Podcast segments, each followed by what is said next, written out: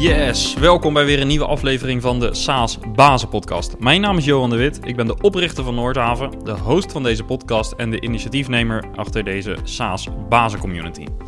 In deze podcast praat ik met SaaS bazen over hun business. En naast deze podcast is er ook een besloten community voor founders van SaaS-bedrijven of mensen met een C-level functie binnen een SaaS-bedrijf. Je ontmoet in die community andere SaaS-bazen en je staat rechtstreeks met ze in contact om kennis en ervaringen uit te wisselen. Wil je hier deel van uitmaken? Ga naar community.saasbazen.nl.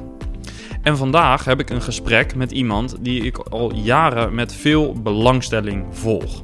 Het is Micha Smit, de SaaS-baas bij Yuki en tegenwoordig ook bij Dizzy Data.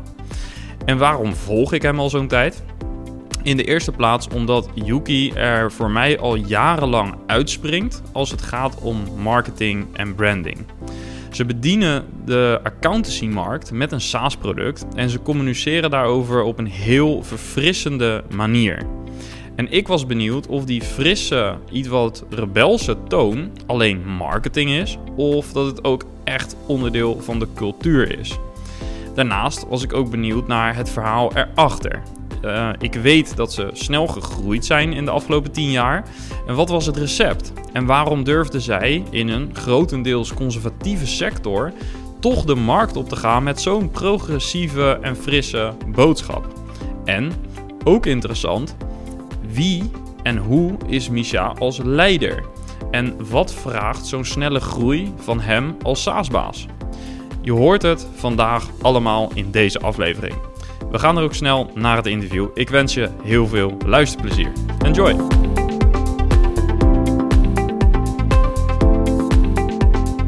Micha, van harte welkom in de SaaS Bazen Podcast. Dankjewel, dankjewel. Leuk dat je hier bent.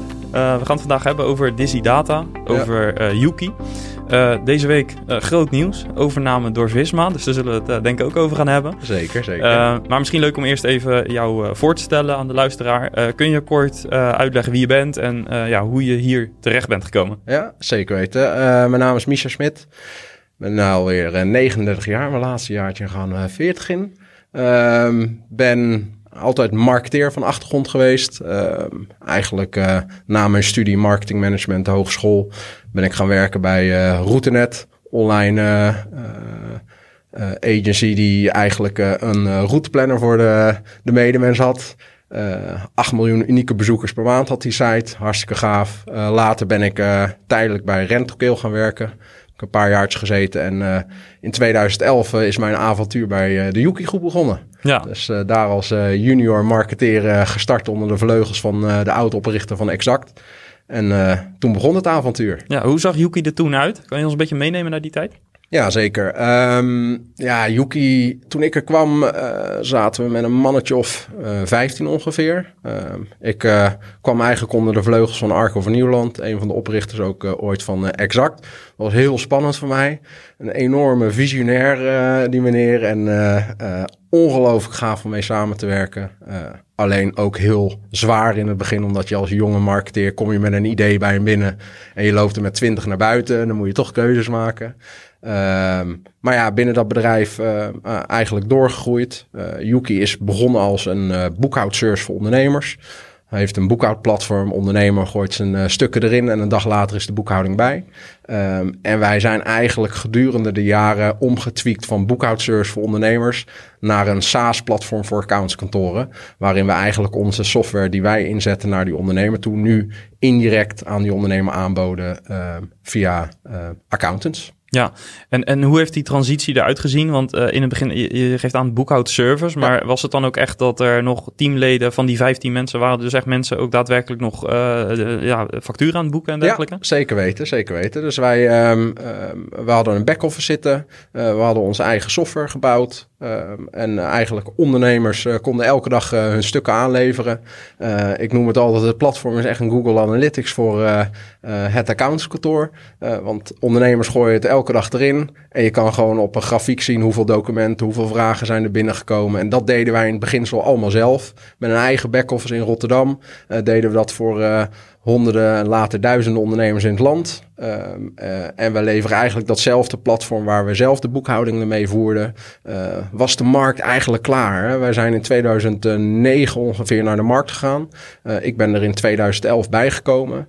Toen hadden we een paar duizend ondernemers waar we de boekhoudingen voor voerden. En wij zijn eigenlijk gedurende de tijd erachter gekomen van ja, wij zijn wel echt... softwarebasis, zullen we maar zeggen. Dus daar zijn wij heel goed in. En dat accountancy-stuk, daar zijn accounts veel beter in. Alleen die markt was nog niet klaar op de Yuki-manier van denken... hoe wij tegen boekhouden aankeken. Maar op een gegeven moment, ergens in 2014... merkte je dat accountants er steeds meer klaar voor waren... om op die manier te gaan werken. En toen dachten wij van ja, dit is het moment om te zeggen... wij stoppen zelf met die directe service naar ondernemers... en wij gaan het nu via accountskantoren doen. En dat is eigenlijk ons killermodel geworden. Ja, dus eigenlijk daarvoor was je... verving je eigenlijk een beetje de rol van de accountant? Of in ieder geval deels natuurlijk. En nooit helemaal, maar een deel. En later zijn het jullie klanten geworden. Ja, nou eigenlijk, goed dat je het zegt. Eigenlijk zochten we juist de samenwerking met die accountskantoor. Dus wij zeiden, joh, geef ons nou maar al die administraties. Wij zorgen dat dat hele back-office stuk elke dag bij is. Zodat jullie kunnen gaan adviseren. Ja, wij riepen dat al ergens in 2009 begonnen we dat te roepen. En toen was die markt daar eigenlijk nog helemaal niet klaar voor. En je merkt dat administratie voeren... dat was eigenlijk een heel groot deel van het businessmodel van zo'n accountant. Maar wij juist in die tijd zochten wij de samenwerking met de accountskantoren... door te zeggen, geef ons al die administraties. En wij zorgen dat... eigenlijk heeft niemand de zin in... om elke dag factuurtjes te boeken. Wij zorgen ervoor dat door ons gedaan wordt. We hebben een slim platform en is het elke dag bij. Alleen ja, die samenwerking kwam toen nog niet heel erg van de grond. En later is dat wel van de grond gekomen... doordat we zeggen, we geven het platform vrij... en jullie kunnen zelf Yuki zijn. En daar zijn we nu eigenlijk. Ja, gaaf. En je geeft eigenlijk aan... je hebt op een gegeven moment... kwam je tot het inzicht... wij zijn eigenlijk meer het softwarebedrijf dan het servicebedrijf.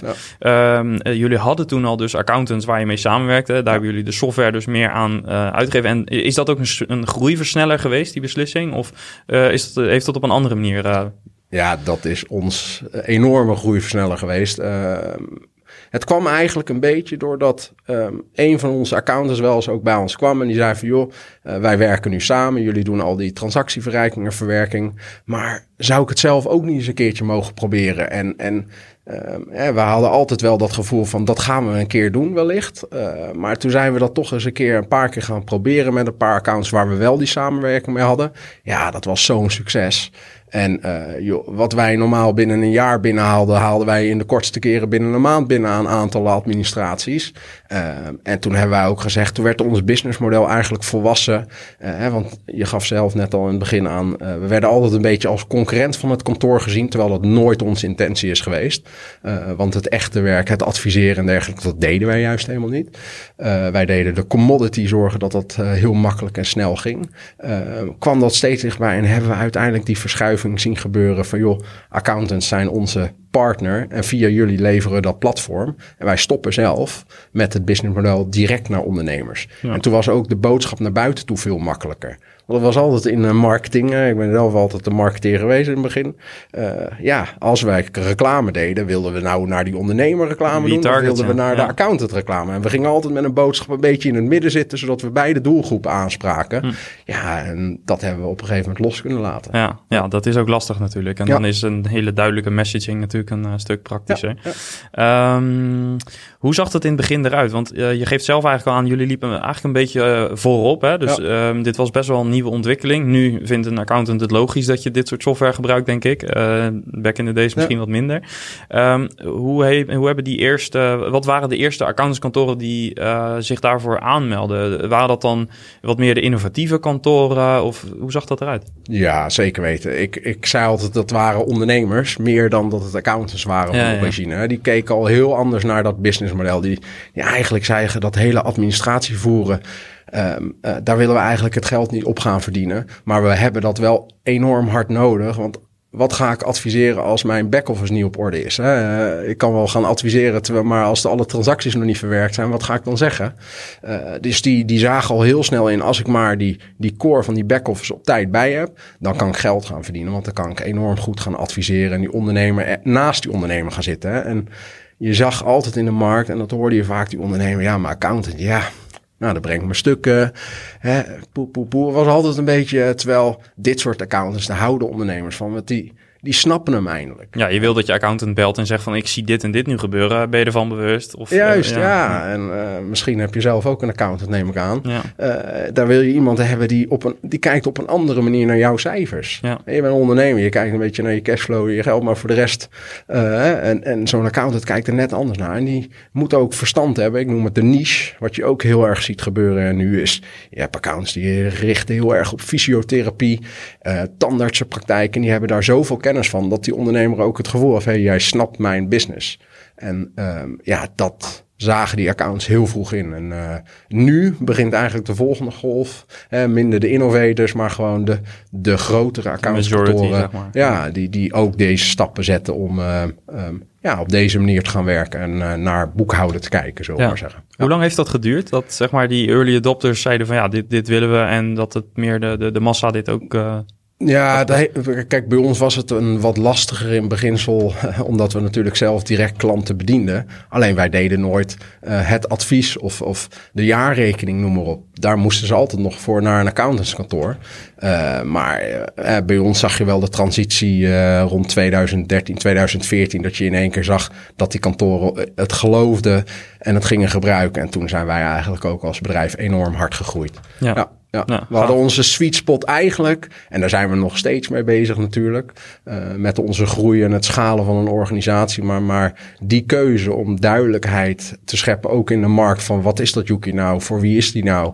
En is geen concurrent voor ons, maar is eigenlijk een grote partner van ons. Dat heeft ons eigenlijk enorm geholpen in de groei. Ja. Gaaf. En als we het hebben over zo'n partnernetwerk, eigenlijk die accountants die komen eigenlijk vanzelf, want ze zien op een gegeven moment dat jullie terrein winnen. Jullie hebben ook best wel een gedurfde messaging altijd, ook visueel, maar ook qua tone of voice. Uiteindelijk, als je nu naar vandaag kijkt, wat is nu op het gebied van marketing een grotere uitdaging naar die accountants toe? Nou, Ik denk bij accountants, als ik kijk, en dan spreek ik ook voor de merken Dizzy, Commandy. Wij bestaan als groep uit meerdere merken daarin. Ik zeg altijd, wij moeten het boekhouden overstijgen. En ook de campagnes die Yuki nu runt met All You Need is Yuki, weet je wel. Alles is liefde, zullen we maar zeggen. Mensen houden van ons als bedrijf. Alle mensen die er werken, die elke dag met een passie en een energie mensen verrassen, zullen we maar zeggen. Dat als ze op de stoep staan bij zo'n kantoor tijdens een onboarding sessie of zo, dat die mensen echt denken, wauw, waar ben ik terechtgekomen? Terwijl van mijn oude softwareleverancier die ik al 30 jaar heb, daar heb ik nog nooit iemand van gezien met zo'n energie. En dat is eigenlijk ook zeker in mijn situatie altijd geweest, dat ik nooit mensen aannam uit de accountancy zelf, maar eigenlijk mensen met uit hele andere segmenten, omdat die nog helemaal vrij in hun denken en ideeën zijn. En we hebben dat platform wel wat dat boekhouden doet. Wij gaan ondernemen met elkaar en we gaan zorgen dat die accounts van ons houden. Ja. En ondernemers ook natuurlijk. Ja. Heb je dat vanaf het begin af aan gedaan? Zeker weten. Marketing is altijd, en ik denk dat een van de oprichters ook altijd heeft gestimuleerd om het merk Yuki te laden. Hè? En daar zit een hoop energie, hoop tijd, tot vervelend toe. Hè? Pixels, het moet mooi staan, altijd strak, noem maar op. Maar dat betaalt zich nu wel uit, omdat we, wat je zelf al zegt, gedurfd, kleurrijk. We zijn niet een saai softwarehuis. Wij zijn gewoon een enorm gaaf merk. En mensen kiezen uiteindelijk voor een merk. En niet omdat je software alleen zo goed is, maar ze willen ook ze kiezen ook voor jou als merk. En dat heeft altijd bij ons de drijfveer gehad. En zeker ook in het begin, hè, want als je als opgroeiend SaaS-bedrijf, elke euro die je uitgeeft als marketeer, dat is eigenlijk een euro die je niet hebt.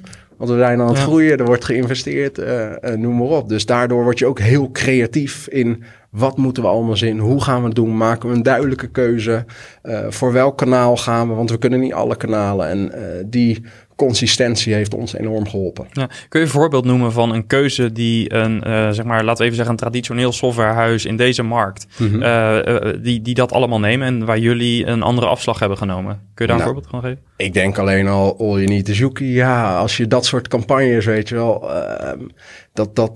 no time to waste, weet je, dat spreekt voor zich al. Dat is, we hebben het niet over boekhouden, want wij gaan niet op een mooi billboard neerzetten. Wij zijn heel erg goed in boekhouden. Want dat past niet bij ons. Nee. Terwijl ergens, en dat is de content marketing die je natuurlijk aan de andere kant doet, ga je wel uitleggen wat zo'n back-office is, wat voor processen er binnen een kantoor zijn, wat daar belangrijk aan is.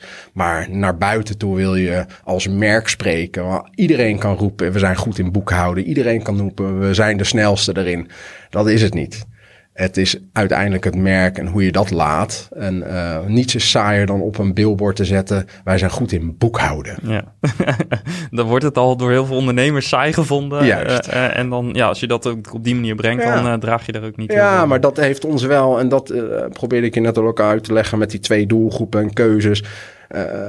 Als je kijkt naar de andere softwarehuizen, ja, wij hadden niet al die budgetten om maar te gaan en even vol campagne te voeren het hele jaar door. Wij moesten keuzes maken. En dan ook nog eens, ja, Yuki, wat is dat nou? Is dat nou die Japaner om de hoek? Of weet je wel, het was altijd, wat doet dat Yuki nou eigenlijk? Ja. En dat hebben we altijd op een hele slimme manier door wel iets met moderne accountants te zeggen of moderne ondernemers kiezen geen boekhoudpakket, die kiezen Yuki. Ja. Weet je wel, dat waardoor je niet een hele suffe boodschap krijgt, maar toch net even vertelt wat we doen. Ja, maar je zou bijna kunnen zeggen dat jullie een categorie hebben gecreëerd. In technische zin misschien niet, maar wel als het gaat om hele positionering, zijn jullie springen er wel echt enorm uit. Ja, en dat is dat maakt mij in ieder geval heel trots. Want af en toe kijk ik nog wel eens in de archieven wat ik ooit als nieuwsartikelen de wereld ingeslingerd heb. Dat doet pijn aan mijn ogen.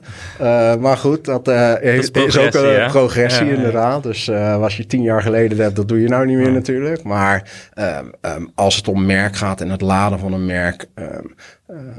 En als je ook de accountants spreekt die klant bij ons zijn, ja, die zijn bijna een soort geeks geworden van ons als bedrijf, weet je wel. Die houden van ons, die vinden dat gaaf en die zien ons niet als softwarebedrijf, die zien ons als partner en die geloven heilig in ons en waar we mee bezig zijn. En daar gaan we gewoon heel hard mee door.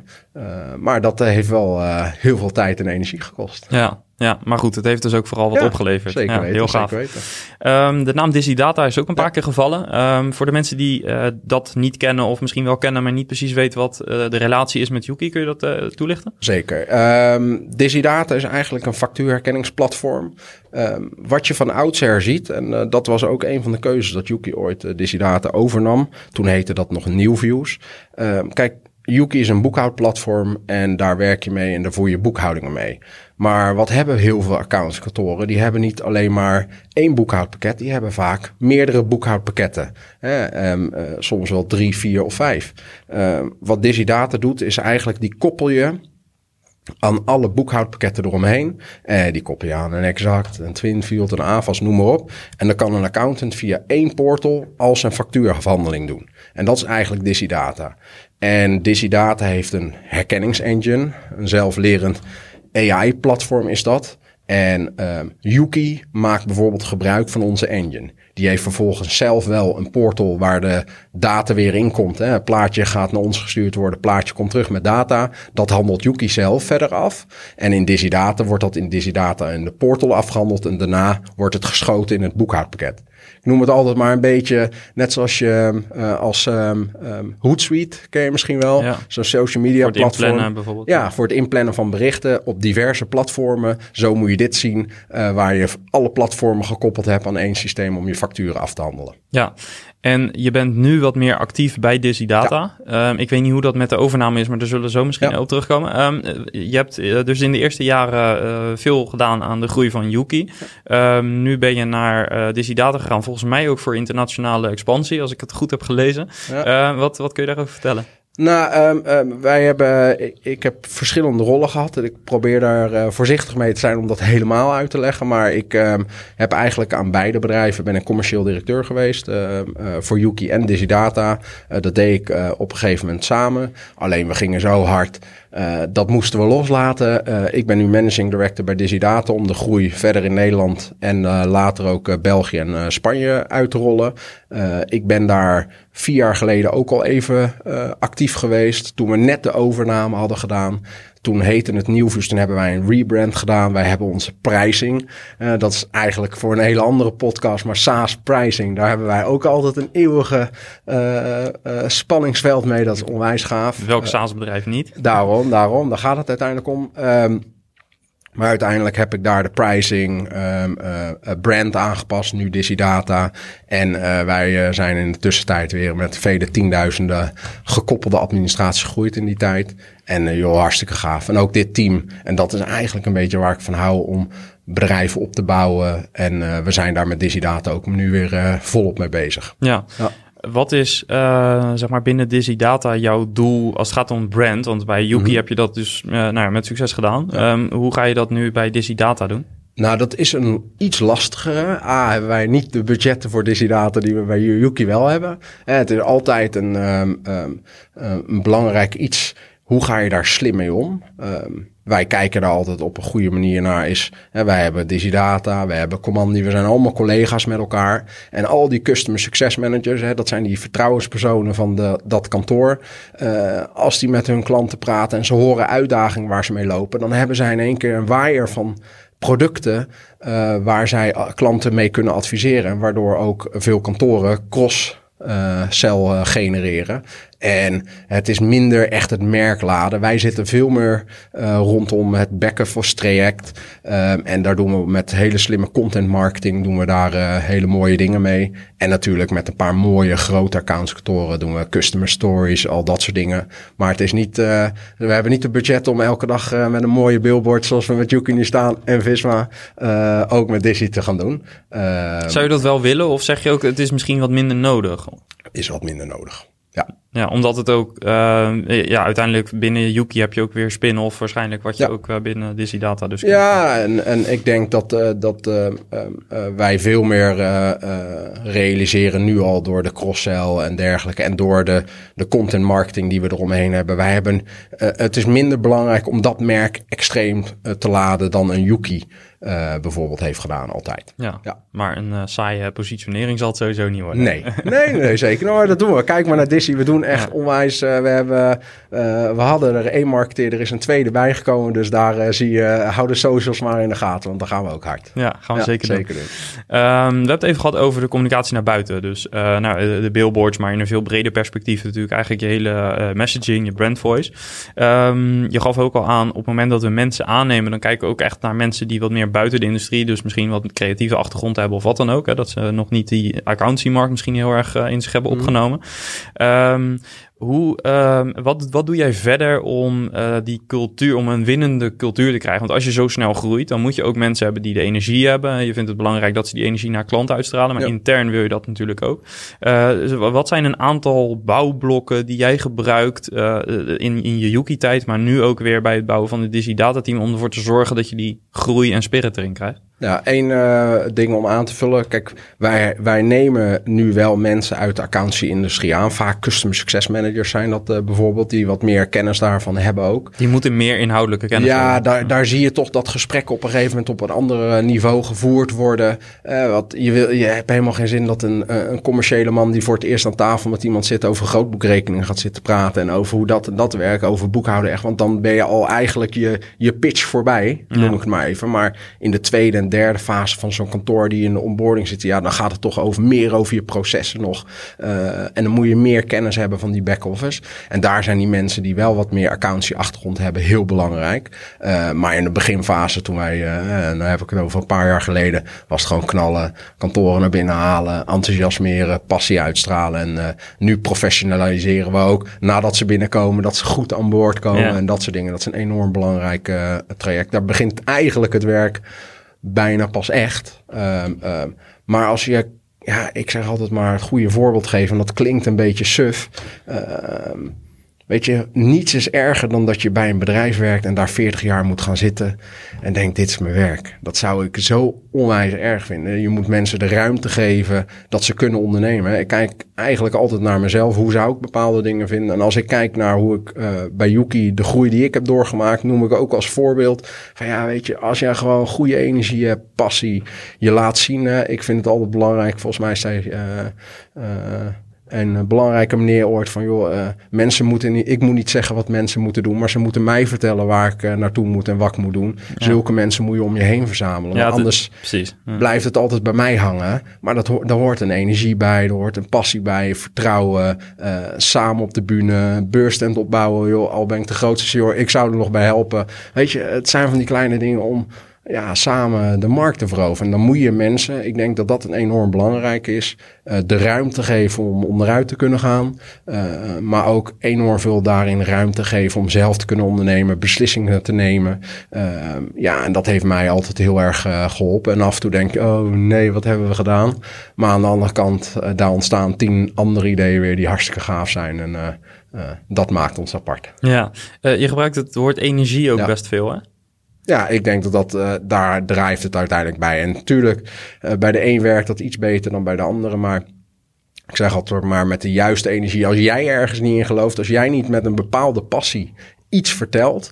Weet je, wij veranderen wel een wereld. Hè? Ja. Dat hebben wij met Yuki altijd al in ons DNA gehad. Wij gaan die accountants, weet je, we maken het werk leuk. We maken ze beter. Het saaie werk vervangen we door te automatiseren. We brengen ze meer in contact met die ondernemer om samen te werken. Ze houden van elkaar. Dat is uiteindelijk waar je het voor doet. En wij veranderen een marktsegment. En ja, daar ontstaat vanzelf een bepaalde energie, een bepaalde drive achter. Want wij doen iets aparts, iets moois, wat de wereld weer een stuk mooier, ondernemender maakt. En ja, dat krijg je energie van. Ja, en hoe doe je dat in de selectie van mensen? Hebben jullie daar bepaalde stappen in, bepaalde vragen? Hoe je die echt de goede mensen eruit haalt? Dat ligt natuurlijk altijd aan het aantal aanwas wat je krijgt natuurlijk in de sollicitatiegesprekken. Ik bedoel, vroeger moest je echt op zoek. Nu komen ze veel meer naar ons toe. Ik moet ook zeggen dat wat je heel gaaf ziet gebeuren nu binnen ons bedrijf, is dat je eigenlijk veel meer mensen ook krijgt die via een vriend of vriendin die al bij ons binnen een van de bedrijven werkt, zeggen van ja, ik werk maar zo gaaf bedrijf, je moet een keer op gesprek. Nou, ik stuur nooit een vriend naar mijn werk toe om te solliciteren als ik weet dat het een rol is. Dan ga je het natuurlijk niet doen. Dus je ziet ook daar dat er bepaalde talenten binnenkomen die gewoon vanuit een enthousiasme van iemand die er al werkt. Ik moet heel eerlijk zeggen, ik ben geen goed voorbeeld als het gaat om de lijstjes afwerken als ik met iemand aan tafel zit. Ik moet zeggen, ik ben meestal na 5 minuten ben ik er wel uit wie ik heb zitten. En de rest is gewoon energie, passie. We gaan gewoon rocken en maak me nooit zoveel zorgen. Als je maar een goede, weet je, een goed mens bent. Ja, maar zo is het wel, weet je. Je moet gewoon samen op een veld af en toe tegen elkaar kunnen schreeuwen. En dat is wel een enorm belangrijke. Want als je af en toe een keertje boos naar elkaar bent en ze zijn van slag, dat is niet goed. Je moet ook in een voetbalveld, zeg je, doorrennen, jongen. Beetje van elkaar kunnen, kunnen incasseren. Wat ik al zeg, het is bij mij niet een hele wiskunde die op de achtergrond meedraait. Het is gewoon een bepaald gevoel. En dat gevoel heeft me gebracht waar ik nu sta. En heeft gebracht dat we ook samen met het bedrijf hele mooie stappen. Ik bedoel, we zijn ooit, toen ik er kwam, met 15 man. We zitten nu met bijna 200 man in de groep. Joh, dat is alleen maar ontstaan door positieve energie, ruimte creëren, creativiteit en passie hebben voor je werk. Ja, heel gaaf. Ja, mooi voorbeeld. Ja. En ook logisch dat op een gegeven moment de aantrekkingskracht krijgt natuurlijk vanuit de arbeidsmarkt. Logisch. Ja, helemaal eens. Ja. Nederland-België heb je genoemd. Ook Spanje, zijn jullie ook actief? Waarom Spanje en niet een Engelstalig land bijvoorbeeld? Nou, Spanje is eigenlijk ook ontstaan mede door een mooi klimaat. En developers trekken graag naar de Spaanse gelederen toe om daar te genieten. En het was allemaal een stuk goedkoper om in Spanje development op te zetten. Ik zeg was, dat begint ook helemaal aan te trekken. Wordt een enorm tech city ook wat dat betreft. En uiteindelijk was het een logisch gevolg. Daar zitten nu uit mijn hoofd 50 man ongeveer voor onze company. Maar we hebben ook in de landen zelf nog developers zitten. Dat houden we ook, want altijd landspecifiek heb je met belastingen. Er zitten allerlei... Ja, in de financiële structuren en processen zijn natuurlijk altijd wel weer landspecifieke dingen. Ja, dus je hebt altijd nog wel developers in de landen, product owners zitten die specifiek voor het land wat zaken doen. En zeker in boekhouden is het vaak heel erg landspecifiek, fiscaal, noem maar op. Dus en we zijn uiteindelijk, was het voor ons een goede markt waar nog niet hele goede online spelers zijn, actief zijn. Maar dat zegt ook wat. Er zijn er ook al een aantal gesneuveld in de jaren daar, zullen we maar zeggen. Maar ik moet zeggen, we zijn nu echt goed op weg in Spanje. En dat is heel gaaf. En dat zag je ook in België. Dat duurde ook even. Vertrouwen. Dat was toch heel erg een on-premise markt. Niet echt online. Vertrouwen, heel belangrijk. Dat heeft eventjes geduurd voordat we daar doorheen kwamen. Eigenlijk zien we de groeicurve die we nu in Spanje doormaken. Die ziet er eigenlijk hetzelfde uit als in België. Nou, ik weet niet als je België volgt, maar... Een van de redenen ook dat Visma natuurlijk naar ons keek was... omdat zij in België nog niet zo actief waren. Ja. En nu de snelst groeiende boekhoudplatform van België geworven hebben, zullen we maar zeggen. Dus... Ja, daar gebeurt heel veel. Ik was gisteren in België om ook een podcast op te nemen met Trustbuilder. Die is op dit moment, als je dit luistert, waarschijnlijk ook live. Oké, cool. Ook daar zie je, zij zijn echt in Gent zitten zij. Daar zitten echt een aantal hele innovatieve start-ups, skill-ups ook. Daar gebeurt echt heel erg veel. Echt heel gaaf om op die markt te volgen. Helemaal eens. Wat ik zeg in Barcelona ook. Maar je ziet gewoon in die accountancy sector, dat is in die landen ook nog behoorlijk traditioneel om daar doorheen te komen. Maar wat ik zal zeggen, in België hebben we ook een paar vroege partners gehad. Ja, die gingen op een gegeven moment zo hard. En op een gegeven moment kijken we allemaal wel even de kat uit. Wat gebeurt er? En vervolgens is het oké, we geloven erin en we gaan.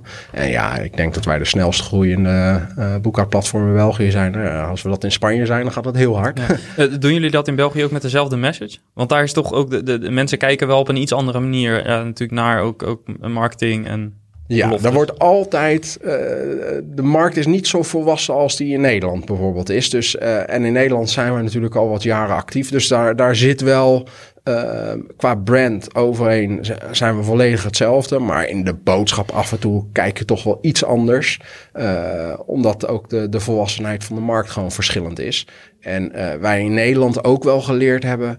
dat wij soms iets te ver voor de troepen uitliepen. En wij een hele goede, duidelijke visie hadden... maar we vaak een paar jaartjes voorliepen op de mensen... die nog de keuze moesten maken. En dat hebben we iets weten te temperen... op een slimme manier in te zetten. En dat helpt ons enorm daar. En in België hebben we de kennis die we in Nederland opgebouwd hebben... bij het opzetten van Yuki als bedrijf... waar in België we nooit als ondernemers direct hebben bediend... maar we zijn gelijk richting de accountsectoren. Dus dat is ook nog een andere dimensie. Maar dat helpt ons nu enorm. Ja, gaaf. Zijn er nog andere landen die belangrijk zijn voor jullie... in de komende jaren om in te groeien? Zeker nu wellicht ook met de overname door Visma? Tuurlijk, we kijken wel straks meer naar landen waar zij al actief zijn... en kijken of daar mogelijkheden zijn. Tuurlijk hadden wij wel wat plannen liggen... en kijken we altijd naar andere landen waar het mogelijk is. Maar wij wilden altijd heel slim in een land... met een duidelijke focus daarmee bezig zijn... in plaats van dat we naar 10 landen gaan... en je ziet gewoon dat het gedoemd is te mislukken dan. Omdat het zo'n specifieke markt is. En dus ook met lokale aanwezigheid. Juist. Ja. En dat hebben we in België hebben we dat enorm goed gedaan. Mark Koppens, onze CEO daar. Zeer succesvolle ondernemer al geweest in de Belgische markt. Ja, die heeft gewoon gerokt daar. Dat is ongelooflijk. Die heeft in een paar jaar tijd een enorme... mooi bedrijf er ronduit gestampt, zullen we maar zeggen. Met natuurlijk een prachtig platform als Yuki. Hoe ziet de samenwerking met jou er dan uit? Want ik kan me voorstellen dat hij het ook wel fijn vindt om te luisteren... hoe de eerste jaren er hier uitgezien hebben... om die lessen ook gewoon te verzilveren. In plaats van ze ook... Zeker weten. Heel veel bij ons geweest. Ik heb nog... we hadden het de laatste nog over toen we ergens waren. En ik heb zelfs nog met Mark, toen we startten, geflyerd met min 10 bij een event voor accountants. Stonden we illegaal Yuki flyers. En er stond nog geen naam op, niets, maar we wilden iets teaser doen. kwamen we erachter dat je niet aan een nummerbord kan zien of het een Franstalig of een Vlaming is, zullen we maar zeggen. Dus we hadden flyers, dachten voor een paar duizend auto's, maar dat werd de helft. En hij heeft gewoon heel veel bij ons gekeken en heeft uiteindelijk daarmee de kennis overgenomen en dat net iets beter weer kunnen vertalen naar de Belgische markt. En die heeft ongelooflijk knappe job neergezet in dat land. En die is nu ook in Spanje bezig voor ons. Okay, dus ja. Dat doet Mark. En in België zit nu Ellen, een dame uit zijn school, zullen we maar zeggen. Die is managing director Yuki België. En Mark is meer internationaal en doet ook Spanje nu. Ja. We hebben eigenlijk al een paar keer gezegd overname door Visma, maar we zijn er nog niet echt op ingegaan. Nee, dat werd deze week, in ieder geval nu we dit opnemen, werd het aangekondigd. Jij weet daar natuurlijk al langer van. Wat betekent dat voor jou? Voor mij in principe niet heel veel. Ik denk meer voor onze CEO, de groep CEO natuurlijk, die wellicht op een iets andere manier zal rapporteren aan niet meer zichzelf, maar aan de Visma groep. Want het blijft wel aan, hè? Het is eigenlijk de management, dat blijft gewoon hetzelfde. Ja, iedereen blijft zitten. En dat is ook wel een van de belangrijke dingen die we zagen toen. We waren helemaal niet op zoek om overgenomen te worden. We hadden net onze 5-jarenplannen en die waren heel ambitieus. En die gaan we ook nog steeds ambitieus proberen te halen met z'n allen. Wij waren helemaal niet bezig met een overname. Maar Visma kwam en we raakten in gesprek en kwamen eigenlijk al heel snel. En je zag het al met Numbers, met Vision Planner. Dat zijn wel de merken waar wij eigenlijk met Yuki ook een beetje... Iedereen schaarde ons altijd wel een beetje bij dat groepje van innovatieve... Een beetje de voorlopers. Ja, de voorlopers. En bij ons begon ook wel de gedachte te komen... Numbers nu, oké, wie zou nou logisch de volgende zijn? Dus ze begon al een beetje te rekenen toen je de persbericht... Nee, maar het was meer ook van... het is wel... het was in ieder geval geen verrassing meer... in ieder geval voor mij niet... dat zij een keertje bij ons aanklopte... want wij passen heel erg in dat métier. Maar... moet gezegd worden, Visma laat je gewoon autonoom. Het zal hooguit wat rapportage... andere manier zijn. Maar zij kiezen... ons als bedrijf, omdat we succesvol zijn en we door moeten gaan met de groei die we in hebben gezet. Daarom kopen ze je natuurlijk ook. Een groter compliment kan je niet krijgen als zo'n grote organisatie. Het vertrouwen in jou als bedrijf. En dan kan je toch wel zeggen dat je de afgelopen 10 jaar met z'n allen keihard gevochten hebt. En is dit gewoon een heel mooi resultaat. Een mooi compliment biedt ons en ons team enorm veel mogelijkheden. De synergie tussen Numbers, Yuki, Dizzy Data, Commandy, Vision Planner. Weet je wel, daar... je zag de post al van mij waar Michiel wat zei. Het is hartstikke gaaf om met dat soort ondernemers te mogen samenwerken straks. Want je wordt nu opeens eigenlijk collega van mensen die je voorheen misschien op alle beurzen tegenkwam. Of, het was altijd gezellig bijkletsen. En nu ben je in één keer inderdaad collega. En dat is super gaaf, joh. Dit zijn, wij denken op dezelfde manier, mag ik wel zeggen. Je wil gewoon een markt veranderen. En dat hebben wij denk ik wel gedaan. En we zijn enorm trots dat Visma ons heeft overgenomen wat dat betreft. En we op dezelfde voet doorgaan en gewoon gaan knallen met z'n allen. Ja, gaaf. Misschien voor de luisteraars die wat minder bekend zijn in de financiële markt, zeg maar. Of in ieder geval de accountancy-markt. Kun je heel kort toelichten wat Numbers en Vision Planner, wat zij doen? Ja, Numbers is eigenlijk een salarisverwerker. Die accountskantoren werken er heel veel mee en verwerken daarmee de salarisstroken voor mensen. Het is echt een HR-platform ook. Vision Planner doet eigenlijk ook een beetje wat Commandy doet in het vorm het rapporteren. Eigenlijk, ik noem het geen Power BI, maar als je een boekhouding hebt en jij wil iets dieper in je cijfers gaan en iets meer vergelijkingen doen, dan de standaard rapportage binnen je boekhouding. Ja, juist. Dan hang je vaak zo'n pakket erboven met budgetten, prognoses, al dat soort zaken. Dat doet Vision Planner ook. Maar zij doen ook bijvoorbeeld jaarrekeningen. Dus je jaarrapport, dat maakt een Vision Planner ook. Die slurpt gewoon de data uit het boekhoudpakket, vormt het om tot XBRL en je kan het afleveren bij de KVK en dergelijke. Dat is wat Vision Planner doet. Ja. En is het nu ook zo dat jullie al plannen hebben liggen om bijvoorbeeld gezamenlijk sales, marketing, zaken op te pakken of is daar nog te vroeg voor? Nee, ik denk dat we dat zeker gaan doen. Kijk, uiteindelijk blijft iedereen zijn eigen merk behouden. Iedereen is een marktspeler en goed in zijn segment. Maar we gaan zeker de synergieën. We zijn collega's en weet je, ja, als je naar hun numbers kijkt, als je naar hun marketing kijkt en Numbers Live, kijk maar eens naar hun socials. Het is, weet je, dat is ook in Spanje actief. Portugal. Portugal, ja.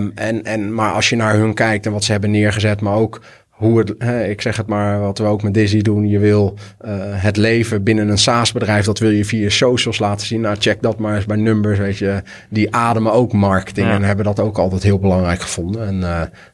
En enorm gaaf. Dus daar gaan we heel veel van leren. Ja, goede fit. Leuk. Ja, en dat zal dus ook wederzijds zijn, ongetwijfeld. Ga ik wel vanuit, hoop ik. Ja, ik denk het wel. Goed.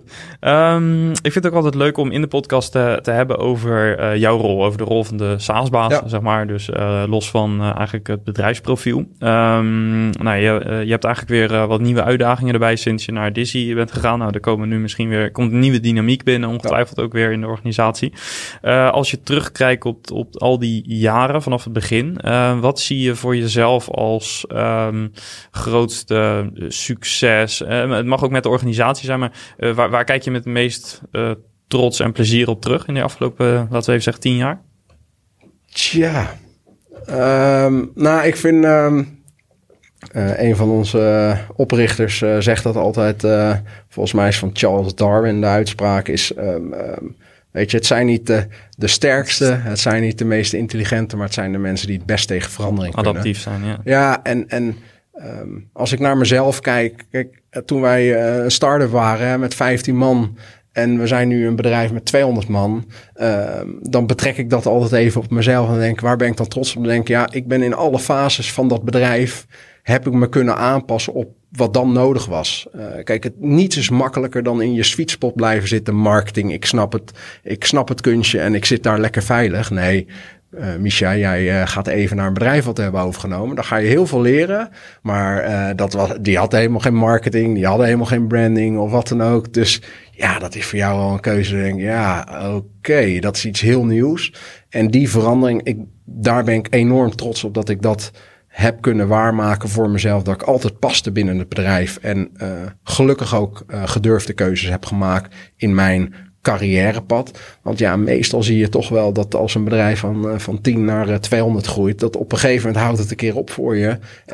Er zijn ook al heel veel tussenstappen. Hè? Want je ziet ook vaak dat een bedrijf met 15, dat is al behoorlijk anders dan met 50. Dat zijn echt hele andere dynamieken meteen al. Ik was ook heel zwaar op sommige momenten, omdat het ook keuzes maken voor jezelf. Maar daarom ben ik eigenlijk ook wel altijd gebleven bij het bedrijf, omdat het bijna geen jaar hetzelfde was. En we gaan gewoon, we doen het. En doe ik het daar. En het elk jaar was anders. En dat maakt het ook hartstikke mooi. En ik denk dat ik daar voor mezelf het meest trots op ben. En ja, laten we het zo zeggen. Ik bedoel, toen we met 15 man zaten en nu met 200 man en we worden overgenomen door Visma. Dat je daar onderdeel bent van geweest. Ja, een groter compliment kan je niet krijgen. Ja, voor mezelf dan. Heel gaaf. Ja, terecht. Ja. Wat is de ergste groeipijn die je dan hebt ervaren in dat proces? Heb je groeipijn ervaren? Ja, dat is een goede vraag. Of echt groeipijn. Groei is eigenlijk hartstikke lekker. Daar heb je altijd om het DNA te bewaken van je bedrijf, de mensen te vinden en op posities te krijgen waar jij normaal heel erg, en dat is ook heel moeilijk, hè, dingen loslaten. Maar dat we toch het voor elkaar hebben gekregen om mensen te krijgen die met dezelfde energie dat weer kunnen overdragen aan de volgende generatie Yukianen, noem ik het maar eventjes. Ja, dat heeft wel heel veel energie gekost om die te vinden. Soms maak je een hele goede keuze. De andere keer kom je er een half jaar achter en denk je, shit. Mislukt, falikant, dat gebeurt. Maar ik denk dat voor mij in de groeifase het meest pijnlijk. En daar heb ik het hier dan in Nederland over in dit geval. Omdat ja, die mensen vinden, die DNA en het loslaten, dat is belangrijk. En ja, of dat pijn doet, je moet er even doorheen. Maar het is uiteindelijk, als het gelukt is, ga je nog harder. Ja. Dat heet schalen, wat dat betreft. Ja. Ja, nou ja, ik zag dat volgens mij ook op je LinkedIn-profiel of in een ander stuk wat je had uitgebracht een keer. Echt het schalen van teams, dat daar wel echt je passie ligt. En dan weet je ook dat dit soort dingen natuurlijk ook regelmatig misgaan. Dat kan niet anders. Nee, het kan niet anders. Iedereen zegt altijd, je moet jezelf vervangbaar maken. Nou, dat is heel moeilijk, want je vindt dingen heel leuk. En je wil altijd mooie dingen blijven doen. Maar inderdaad, ik hou ervan om mensen de kans te bieden stappen te zetten. En de ene keer lukt dat wel, de andere keer lukt dat niet. Dan ga je zelf ook een beetje op je bek, omdat je het net niet goed gezien hebt. Dat part of the game. Ja. Maar dat doet pijn, maar aan de andere kant is het hartstikke mooi. Ja. Vraagt dus ook om veel leiderschap naar andere mensen toe, maar ook persoonlijk leiderschap. Hoe zou jij jouw leiderschapsstijl omschrijven? Vrij.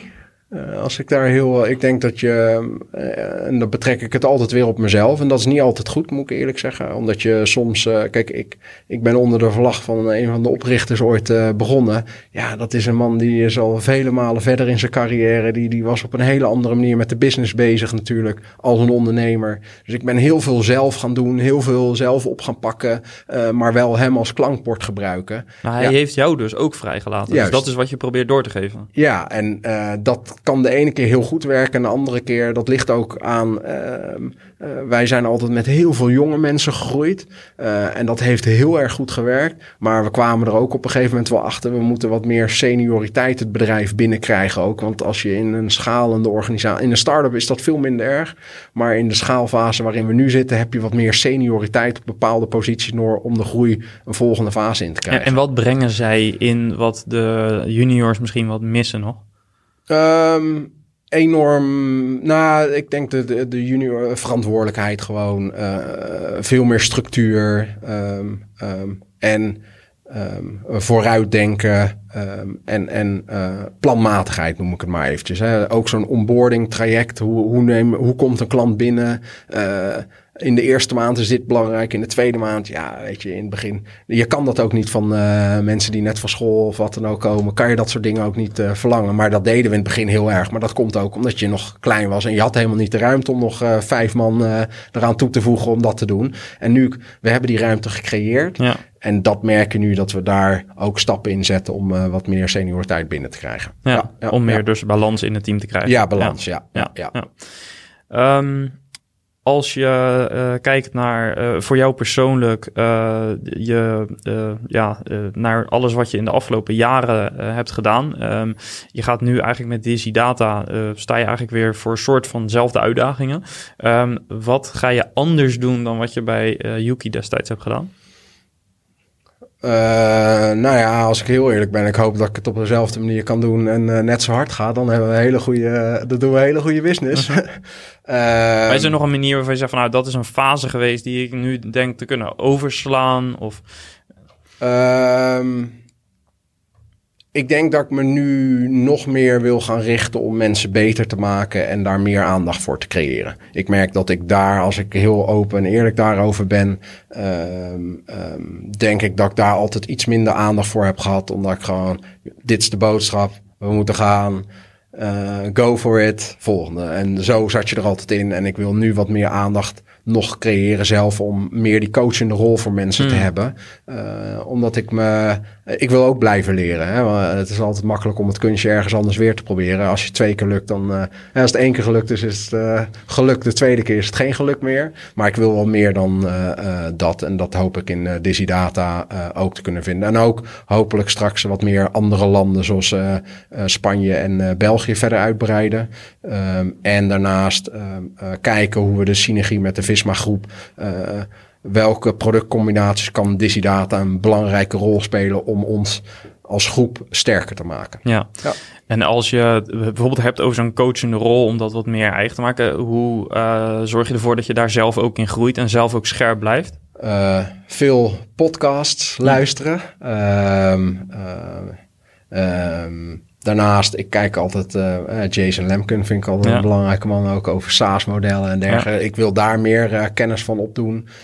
Maar heel veel luisteren gewoon naar andere bedrijven en kijken naar andere bedrijven, hoe die dat voor elkaar hebben gedaan. En je ziet gewoon een paar Ik vind Molly altijd ook een mooi bedrijf, wat je ook ziet groeien. En dan denk je, hoe doen ze dat nou? Daar ben ik altijd heel benieuwd naar. Weet je, dat soort bedrijven volg ik gewoon, kijken wat ze doen.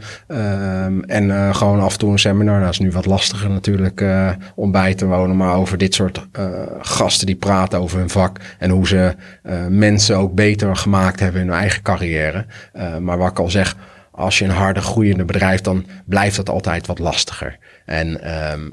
Maar ik luister dus heel veel podcasts. Ja. Ik hoop deze ook nog trouwens terug te luisteren. Ja, dat uiteraard.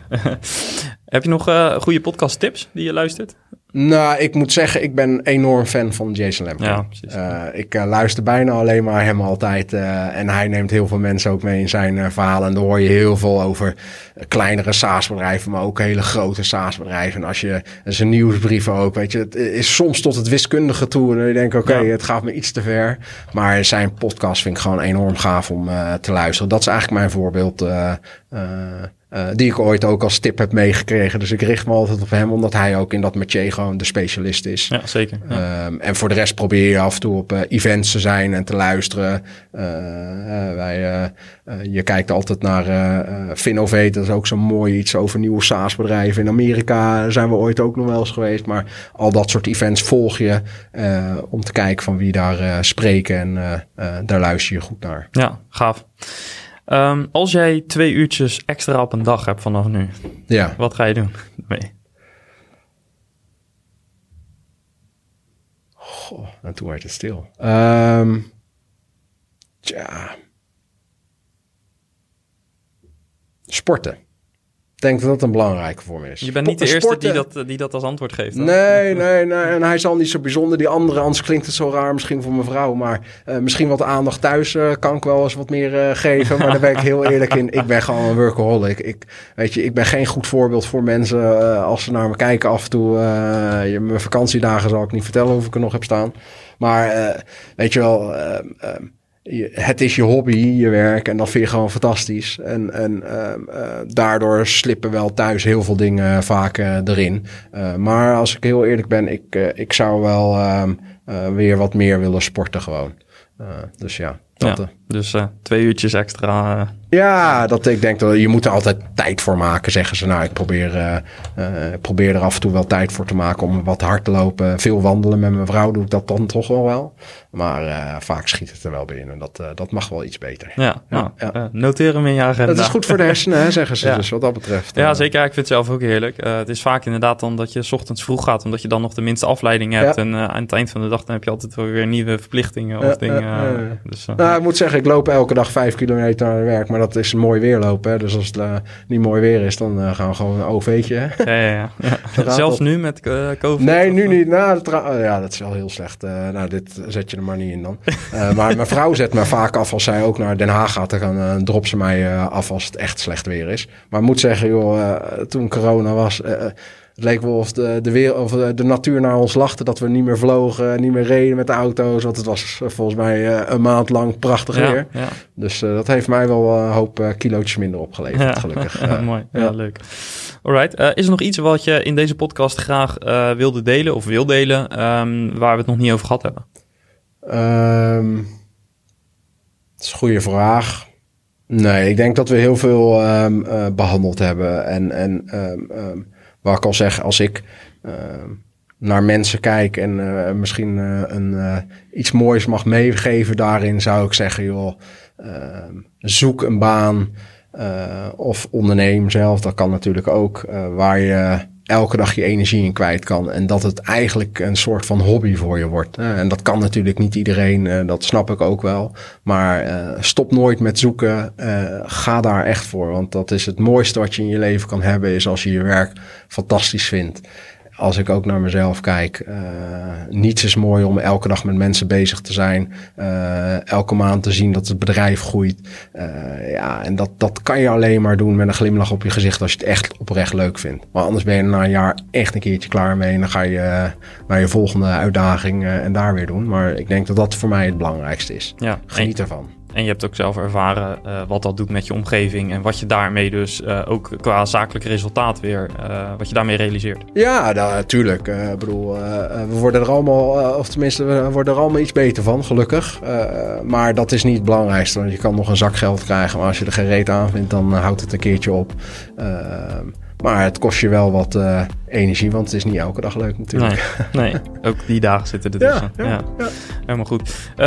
Ik wil je ontzettend bedanken voor het inkijkje in jouw wereld. Ja. En als SaaS-baas voor Yuki in het verleden en Dizzy Data nu. Mogelijk in de toekomst wat het gaat brengen. Dat houden we in de gaten en we volgen je. Dus ontzettend bedankt daarvoor. En wat ik zeg, ik hou jullie in de gaten. Super, graag gedaan jongen. Succes. Yes, thanks.